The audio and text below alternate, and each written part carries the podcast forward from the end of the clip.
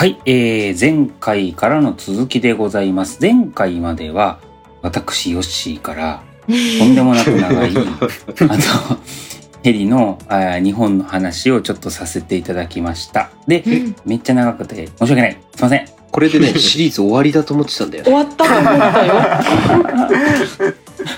違う違う。あの、日本が終わっただけ。日本編が終わっそうだ。ああ、た。はいまだまだこれからですね、じゃあ。そうそうそうう。んアメリカが終わって日本が終わっただけです。1話目にね、なんかそういうこと言っちゃったからね。そうそうそうそう。え、やってしまいました。ごめん、ごめんなさいって思ってないけどごめんなさい。はい。で、えっ、と、今回からはちょっと趣向を変えて、えっ、と、いわゆるヘリコミューターとか、そういう時に使われていたヘリコプターの機種ですね、機体について、えーちょっとジミーからあー解説してもらおうかなと思っております。おじゃあ、ジミー、えっ、と、ちょっとまとめてくださいよ、ちゃんと。10年って言っちゃダメですからね。そうですね。ちょっと頑張って短めに行きます。誰が言うとんねん。えー早速ジミーからお願いします。ありがとうございます。はいね。まあじゃあ今回はあのヨッシーとかホーリーとかが話してくれたあの旅客輸送とかで、まあ、過去に使用された代表的な機体を紹介していこうと思います。やっぱり歴史とともにヘリコプターの性能ってもう日進月歩でどんどん進化してってるんだけど例えば今から50年前のヘリとかでも、まあ、旅客輸送に使用できる十分な性能を持ってたりしたんだよね。結構驚きなんだけどこれは。なのでまあ時代とともにどんどん拡大するヘリコプターの業務だとかミッションについても話してこの回で話していきたいと思います。途中ちょっとね若干安全保障ラジオ入るかもしれないですけど出たな。勘弁してください。はい。いいよ。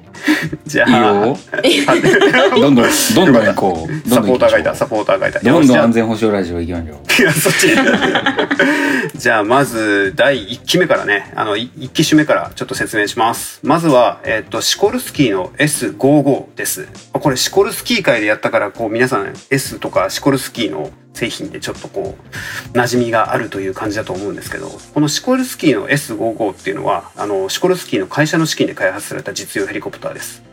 でシコルスキー界で紹介した VS300 あれは S46 なんだけど、この S ナンバーの数えて、えっと10機目のモデルになります。でまたこのシコルスキーさんすごいのがこのこの機体に関しては1年足らずでなんかいろんな新機能を持った新しい機種のモックアップを設計制作しちゃいました。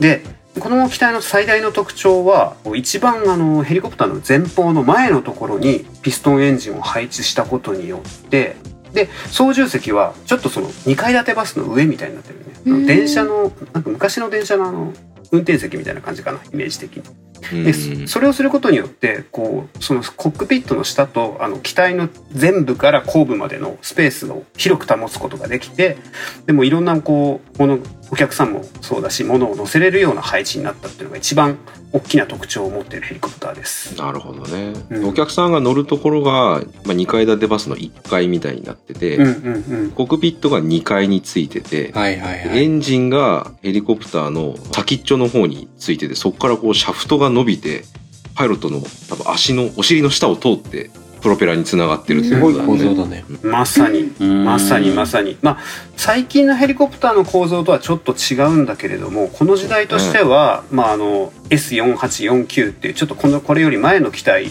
に見られるシコルスキー車の、まあ、従来の構成から大きく逸脱してて、まあ、大型実用ヘリコプターに適した設計として大成功を収めた。うんですね10期目だもんね。iPhone X と一緒ってことですそうそうそう iPhone10 みたいな感じで iPhone X がそうだったんですね。なるほど。で、え、ちょっと待って。VS300 って S46 とイコールだ。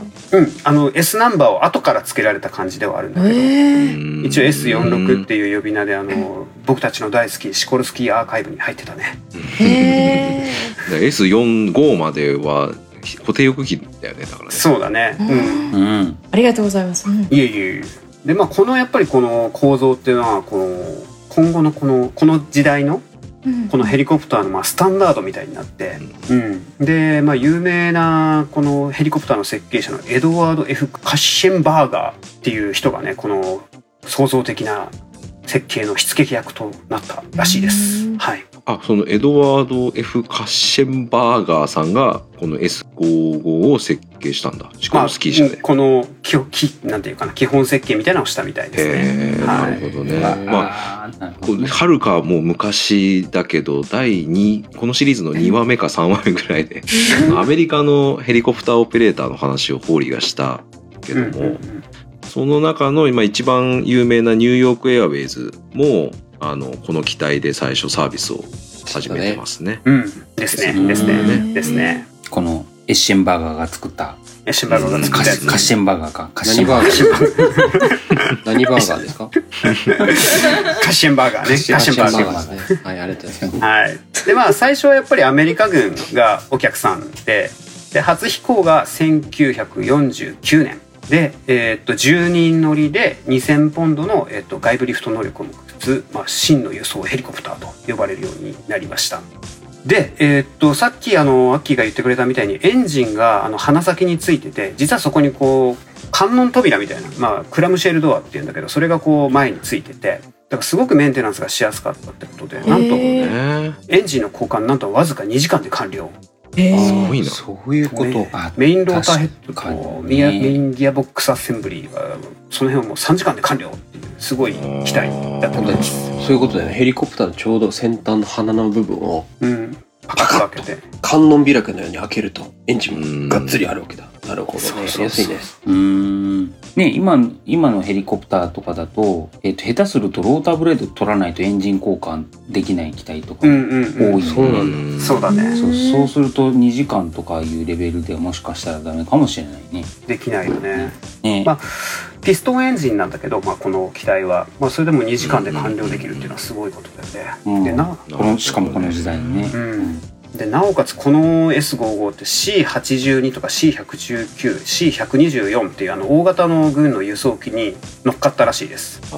空輸できたんだ。空輸できたその機体の中に入って空輸することができた。え、え、え、どういうこと？どういうこと？どういうこと？あ、えっ、と大きな輸輸送機の中にこう格納してその大きな輸送機でどっかに運ぶことができたバック。インバックっていうかマトリョーシカみたいになるってことね。あーそうそうそうそういい例えいい例はいはいえ そういうことそういうこと。わかりやすい。うん。今でもね米軍こういう運用するよね。あのあするね。グローブマスターとかギャラクシーとか言われるいわゆる固定翼の超でっかい輸送機の中にあのヘリコプタードドドドンと入れて現地まで持って行っちゃうみたいな、うん、チヌークとかも入るんじゃないかな、うん。いう感じ。へえ。ある入る。すごいよね、入るよね。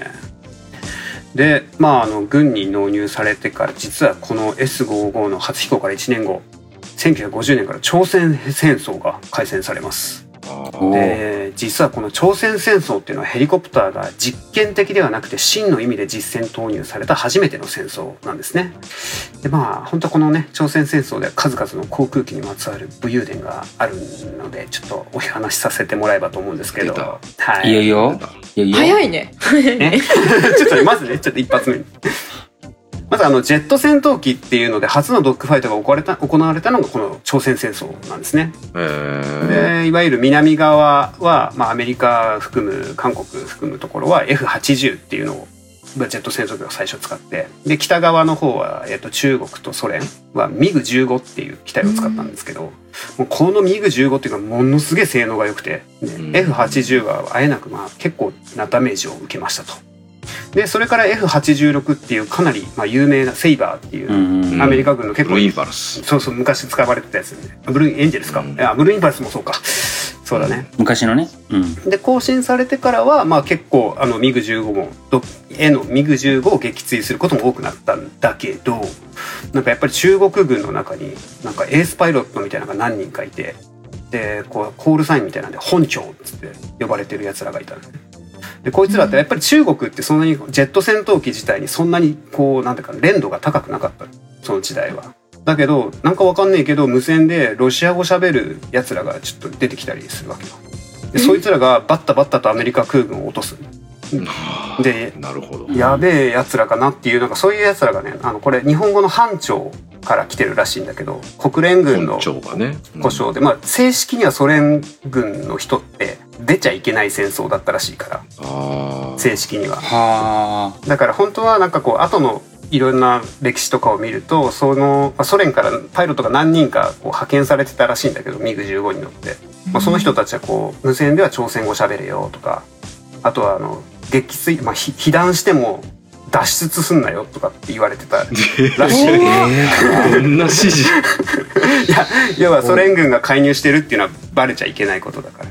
それ何？こコッパみじんになれよそうそうそうひでえなっていうようなまあ恐ろしいなあのエースパイロットもいたりするっていうこう逸話があったりします。要はその中国軍人として死ねとそうそうそう中国軍人として死ねっていう。ドドッグファイトっていうのはあれだよね。だから戦闘機対戦闘機のうん。個別の。空中戦です空中戦ってことだよね。うん。そうですね。説明がちょっとしてなかったですけど、まあ、この時代って空対空ミサイルっていういわゆるあのジェット機から発射して戦闘機をこう撃墜するミサイルはまだなくて第二次世界大戦と同じでこう機関銃でこう撃ち合う時代だった、はい。はいはいでドッグファイトっていうのは犬と犬がこう追っかけ合うようなこと、うん。要は後ろを取り合うっていう意味でドッグファイトっていうのを。なるほど、なるほど。ポルコロストとカーチスそうですね。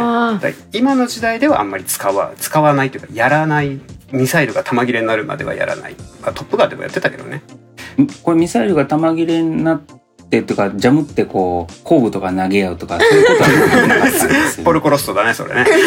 最後は殴り合い。そうそう。それはアニメの世界でしたか？失礼しでました。すね。はい。でまあ結局まあ結果撃墜率は7対1これアメリカが7であの北側が1なんだけどこれってまあ「トップガン」のオリジナルの「トップガン」の方の冒頭にも出てきた説明だったよね。でまあちょっとごめん。脱線しまくった。でまあちょっとごめん。話を S55 に戻すと S55 はこのね朝鮮戦争でパイロットを170名救助してであのー陸軍と海兵隊が合同で45機のヘリコプターを使って韓国軍800人を移動させるっていう朝鮮戦争最大のヘリコプター作戦をこの S55 とかで実施していたそうです。うーんということでちょっとまあ安全保障チックになってきたので、えー、と民間の ユースケースをメインにちょっと説明しますね今から。うんで、えっと、さっきアッキーが言ってくれたように、えっと、1952年にこの S55 の商用モデルが民間航空局の認定を受けました。で最初のお客さんはニューヨーク航空でニューヨーク航空は3つの空港間で就航してアメリカで初めて乗客を運ぶ定期ヘリコプターの航空会社となりましたと。その後、えっと、ウエストサーティストリートとかウエストサイドハイウェイにヘリポートを設置してニュージャージー州、えっと、テターボロー空港っていうかな。あとニューヨーク州のホワイトプレーンズコネチカット州のスタンフォードでの運行を開始するなどサービスを拡大しました。でえっとこの後もですねロサンゼルスヘリコプターに納入されたりとかですね。あとベルギーのサベランとかに納入されたりあと日本インドアルゼンチンと,、えっと世界各国でも販売されました。日本では、えっと陸海空の 3, 3つの自衛隊で海上保安庁とあと全日空にも採用されています。三菱重工でもライセンス採算されたものでございます。大ヒットだね。大ヒットですうね。ん。でちょっとまあ変わった用途でも販売されててヘリキャンパーっていうなんかキャンピングカーみたいなコンセプトの機体も作られました。すげえ。でこれをこうどういうこと？S55 ねこう RV 車みたいに要はキャンピングカーみたいに改造してこのヘリの機内にキッチントイレでオーニングっていうまあこのタープみたいなのですね。今写真見ていただいてるんですけどこのテントみたいなのまさにキャンピングカーの横にこそうねなんかつけるテント日よけうんみたいなのがついてる写真を今見てまですすね。でまあこれは中に機器積んでるから4人乗りっていう感じで4人。4人しか乗れない。ええこれだって確か20人ぐらい乗れるんだっけ？こいつはフルだと。そうだね。えーっとなごめん7人か。7人だった。あごめんごめん7 7人か。そうだ人だったこれ全然違う。えーっとミリタリーだと10人だからパイロットと合わせて12名かな最大。ああそうだは乗れるけどまあこのモデルは4人しか乗れんかったゴージャスな内装だったんだね。ねキッチントイレ付きだもんねすごい。よえねー、すごい。まあただあんまり売れんかったらしい。でしょうこの頃ね操縦できるやつみたいな話だった。うんコンセプトとしてはいいよね。今の現代のヘリならできんじゃねえかなってちょっと思うけど。面白いな、うん。なんかねあのシコースキーさんの匂いがしません？この辺。そうねそうそう。そう確かにね。ロマン買ってきてみたいなのとか牛乳買ってきてみたいなのとかあとあのねニコニコ顔でスリングに吊るされてるシコルスキーさんとかこうなんか考えたっぽいなって感じがしますよねね。やってみようよって言ったんだよね。やりたかったやりたかったんだよ。でまああとこのまあヘリがどんだけ完成されてるかっていう例で2001年っていうちょっと最近まあ最近でもないけど20年ぐらい前に、えっとタービンエンジンをこのこいつに装備させた上に低騒音ローターを装備させたちょっとまたバリエーション違いのやつが販売されたりしてます。え2001年になってから。でえーっとまあエンジンボーンとか最大総重量が7700ポンドまで上がってで当時の NASA のテストでは世界で最も静かなヘリコプターと評価されたそうです。へでえこの機体はあのパビリオンヘリコプターズっていう会社でグランドキャニオンのツアー用に設計されたみたいですね。だからまあやっぱり基本機体の設計というのはものすごくこう完成されてたみたいです。へえすごいなまあさっき言った通りクルーが2名でお客さんが7名。でミリタリーバージョンだと10名乗れるようなものです。はい。でだいたい、えー、と7000ポンドぐらい、まあ、3トンぐらいまではいけますよっていう話ですかねはい。ちょっと結構時間使っちゃいまして申し訳ないんですけど次の機体がこの S55 の系列でどんどんちょっとシコルスキー系統で攻めていきますね。次は S58 でこれはこれもまだねピストンエンジンなんですよ。たださっきの S55 の2倍の性能を持ってる機体にはなります。こいつも海兵隊とかあと陸軍とかに採用されました。で延べ、えー、と2300機以上生産されたこれまた大ベストセラー機ですね。うん。でこの頃ぐらいから、えー、と海軍とかでこういうヘリコプターの運用でいわゆる対戦哨戒って言われるあの潜水艦相手に戦うような戦法というかですねそういう運用もしてきましたなので実際なんか魚雷2本積んだりとか機雷2個積んだりとかバグ雷2個積んだりとかもできるようになってます。これも、えー、と同じくですね、えー、とニューヨークエアウェイズロサンゼルスエアウェイズあとベルギーのサベナ航空とかでも使われてますね。えーっと12人乗りの構成で使用されています。日本では海上自衛隊とか海上保安庁でも運用されてて、まあ、有名なやつだと海上保安庁の南極観測船「宗谷 PL107」ってやつの搭載ヘリとして活躍しました。えっと映画のね、南極物語っていうあのワンちゃんの話ワンちゃんの話でもないけど、まあ、南極物語、はいはい。太郎と次郎を救出したのもこのヘリですね。え？うん泣いちゃう。泣いちゃうよね。まあ、なおじゅそこの宗谷って日本で初めてヘリコプターを運用した船なんだって。でまたこの船もね結構ロマンがあってね不沈船って呼ばれる武勇伝があって例えばなんかこう戦前にソビエトに売るために商船として建造された船でで日本軍によって大戦に投入されて戦中は魚雷が直撃したりとか魚雷が直撃したのに不発で戦後もそのなんかこう運が強いっていうことで、まあ、戦運の強さを買われて建造40年以上になるまで現役で南極観測船ってえいうね、うん面白い代物です。まあこれもまたななんかの機会だったら詳しくって感じですね。ちなみに今品川にある船の科学館前に係留されてて一般公開されてますので皆さんご覧になります。へでー。であとちなみにちなみにですけど海上保安庁の現役の巡視船宗谷 PLH01 これが別物の船です。え？同じ名前だけど。名前を縁起からもらった感じですかね。うん。あれだよね。南極観測船は今は現役はしらせだよね。そうだね。しらせだね。しらせ、うん。えっ、とあー。2代目かな？しらせも実は1代宗谷があってでしらせ1代目があってしらせ2代目がね。船の名前ですね、当然ヘリコプターも積んでるって感じですかね。うん。うん今ものすごい大きいヘリコプター積んでるもんね。そうだね。あのアグスタ・ウエストランド社今のレオナルド社製のえっ、と AW101 日本名で言うと CH101 かな？を積んでるって感じですね、当時もなんかアイシングコンディションとかでも飛べたんかね？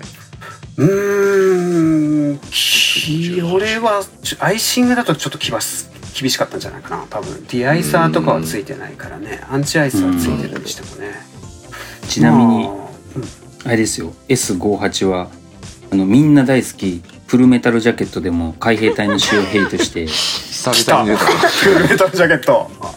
フルメタルジャケットでも出てきますんで、ええ、あのあれだよ。あのあのヘリだよあのヘリ。見た見たと思うけどあのヘリだよあのヘリなんだ。えー、それ知らんかった。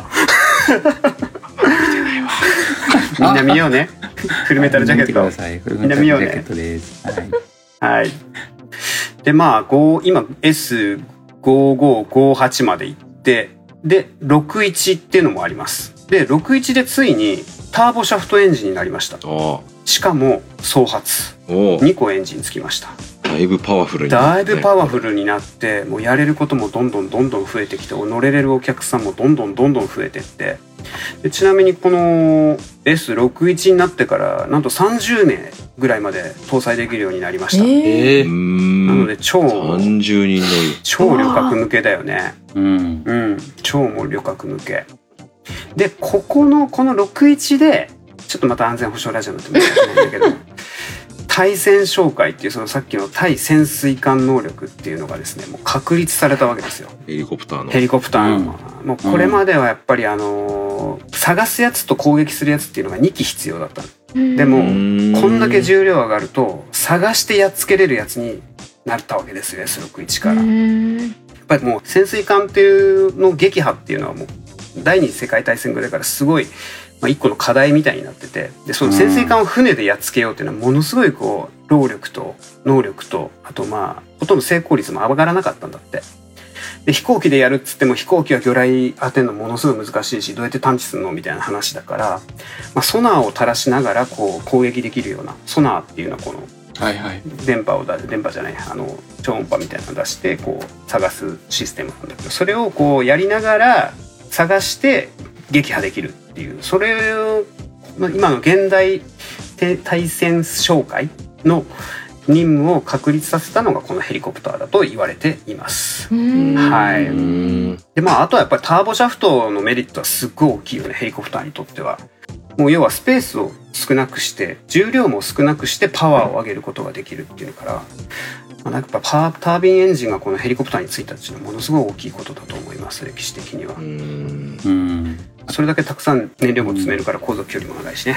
あとあれだね、その時代背景的にもその対戦哨戒というか、いわゆるその冷戦でさ、あの、総合核小破壊というか、その核兵器を持った2カ国が、うんこうずっとこう、やるときにこう、どこからでも撃てる原子力潜水艦で、こう、うん。ね、っていう運用を、こうどっちかで止めれないかっていう話が出出たりするんだろうね。だから、うん。潜水艦をいかに見つけてその来させないかみたいなのをずっとやり続ける。んだろうね。まさにまさにそれですよ。なのでここで結構そのヘリコプターにつぎ込む金みたいなのも軍需的に多かったんじゃないかなと。だから飛躍的にこのタービンエンジンとかそういう新しい機器とかを装備したヘリコプターが誕生したのがこの時代なのかなっていうのも読めますね。はい。でこの機体はまあさっき言ってたニューヨークエアウェイズとかにも使われてるしあとはあれですね救難機とかでもあの救命要は助けるあの機体としてもかなり活躍しました。でまた「トップガン」の話になって申し訳ないんだけどまあちょっとネタバレになっちゃうのであれですけどあの助けに来た機体これですよ。あの海に海に落ちた時にあのコーストガードの海上保安庁じゃないけどアメリカのコーストガードのヘリが助けに来たと思うんだけど赤白の。あれが助けに来たのはもうこの機体ですねはい。あれ？あのグースとプカプカ浮かんでる時に。そうそうそう。グースとプカプカ浮かんでる時にあの助けに来たヘリコプターね。初代。ど。初代のワン初代のワンの方ね、ワン。の方オリジナルのトップガンの方ね。もうキャノピー涙なしには見れない。キャノピー当たった後のグースが こうトム・クルーズに抱きしめられながらこうグースグースって言いながらこう助けてくるのがこの S61。こいつ。S61 S61 はいうん。なるほどなるほど。はい。だあ。とニューヨークエアウェイズがパンナムのビルの屋上で事故を起こしちゃったのもこれだね。ああそうだうねん。そうだねそうだね。であとは最近まで2018年まであの大統領専用機マリーンワンとしても活躍してました。へはい。うん緑っぽいやつ。そう緑っぽいやつ緑っぽいやつ。ホワイトハウスの前によく降りてくるでかいよね。でかい。うん。あなんかさっき言った通り乗員2名定員は最大30名。えー、と最大離陸重量は1万9000ポンド8.6トンだね。で今の現代のヘリコプターでも、えー、と大型クラスになるのがこの機体です。えー、すごい。で結構もうここまででまあ現代より現代ではもうほとんど使われてない機体ばっかりだったけど次の機体 S76 っていう機体シコルスキーの同じような流れの機体なんだけれどもこれは結構まだ現代でも使われてる機体です。えーっとヨッシーの話だとあの東京アイランドシャトルで使われてるのが次に紹介するこのシコルスキーの S76 っていう機体です。でこれも完全に軍事用じゃなくて商業用として1975年に発売されたモデルであの VIP だとかあとはオフショアへの石油採掘の作業員輸送とかのために設計されました。まああの見た目からして分かるようにすごくシャープでセクシーな感じのヘリコプターになっております。はい。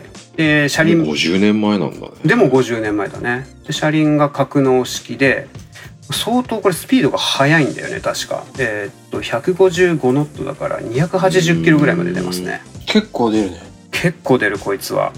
うん。であとはねエリザベス2世と王室を輸送するクイーンズヘリコプターフライトっていうところでもこの S76 っていうのは使われましたえー、と日本でも、えー、と海上保安庁に現役で採用されてて、えー、とバージョンとしては S76 の A から始まって ABCC プラスその後が C プラスプラス。で最新型が D 型となっています。で今海上保安庁のほとんどのヘリ搭載型の巡視船に乗っかってるのはこの D 型になってますね。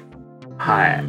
ただですね残念ながらこのこれこいつも結構ベストセラー機で、まあ、何機売れたっていう情報をちょっとまだつかみきれてなかったんだけれども残念ながら2022年今年だねに、えーっともう機体新規の機体は作りませんっていう方針にしたそうです。うん。うん。ああそうなんだ。へえ。らしいです。はい。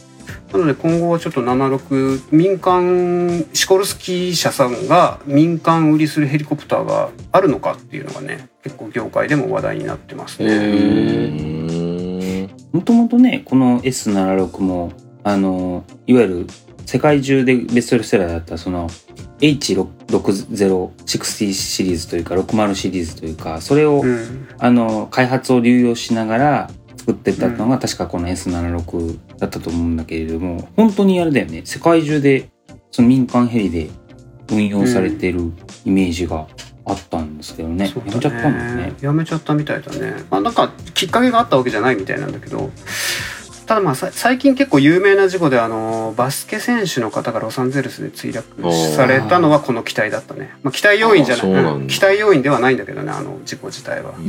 この機コ体ビーコビー・ブライアンそうコビーブライアンの。ねうん。うん。でちなみになんかあの昔ちょっと話したことがあると思うんだけどあのヘリコプターって相性がついてたりするわけですよ。あの AS350 エキュレイユとかリスリスみたいなのとか、うん。あと356ドーファン、まあ、イルカみたいなんで。でこの S76 も例によってスピリットっていう名前がついてたらしいんだけどへスピリットっていう名称がスピリット特定の外国語に翻訳した際に予期せぬ事態が発生したため1980年10月9日に同社によって公式に廃止廃止されたそうです。えなんやろねこれ。どういう意味になこう予期せぬ事態が発生したって何なんだっていう。下ネタとかになっちゃそう下ネタとかになっちゃったのかなっていう。え何なんだろう知ってる人があったら教えてください。スピリットって特定の外国語に翻訳した時にどういう意味があるんですかってね。知ってる人があったら教難しいよねイメージ、えてください。はい。なんかあれだった今もねな国によって全然名前違ったりするそうそうそうそうあそうだねなんかあれなんだろうねシコースキーの営業マンがこうスピリットをこう売り込んでいった時に向こうがやたら笑うななんでだろうみたいなクスクス笑うななんでだとか思いながらこう カットか P だけどゴみたいなそういう感じだった。ああ P だ言ったね。P だ P だだか P かあのぜひあのバキュンバキュンバキュンって。あそうあー。いいね。ちょっと夢だったね、それ。入れてもらう。夢だったの。まあちょっと駆け足で言いましたけれども、まあちょっとこれでね、一旦シコルスキー社製の、あの、代表的なヘリコプターの、あの、紹介は終わったので、次回はですね、またちょっと違うベル系だとか、バートルだとか、あの辺をうん。ご紹介させていただければと思います。はい。あでもやっぱりシコースキーは軍用というか軍となんかやっぱりこう発展してきたっていうのが結構これでもわかる、確かに。うん。すごくそう思いましたねやっぱりね、うん。まあ民間ヘリはありつつもって感じですかね。そうですね。はい。じゃあそんなところですかね。はい。はい。じゃあえっ、と機体編、えーシコルスキー編はこれで終わりまして、えーまた次回ということですね。はい。じゃあ皆さんお疲れ様でした。どうもありがとうございました。ありがとうございましありがとうございました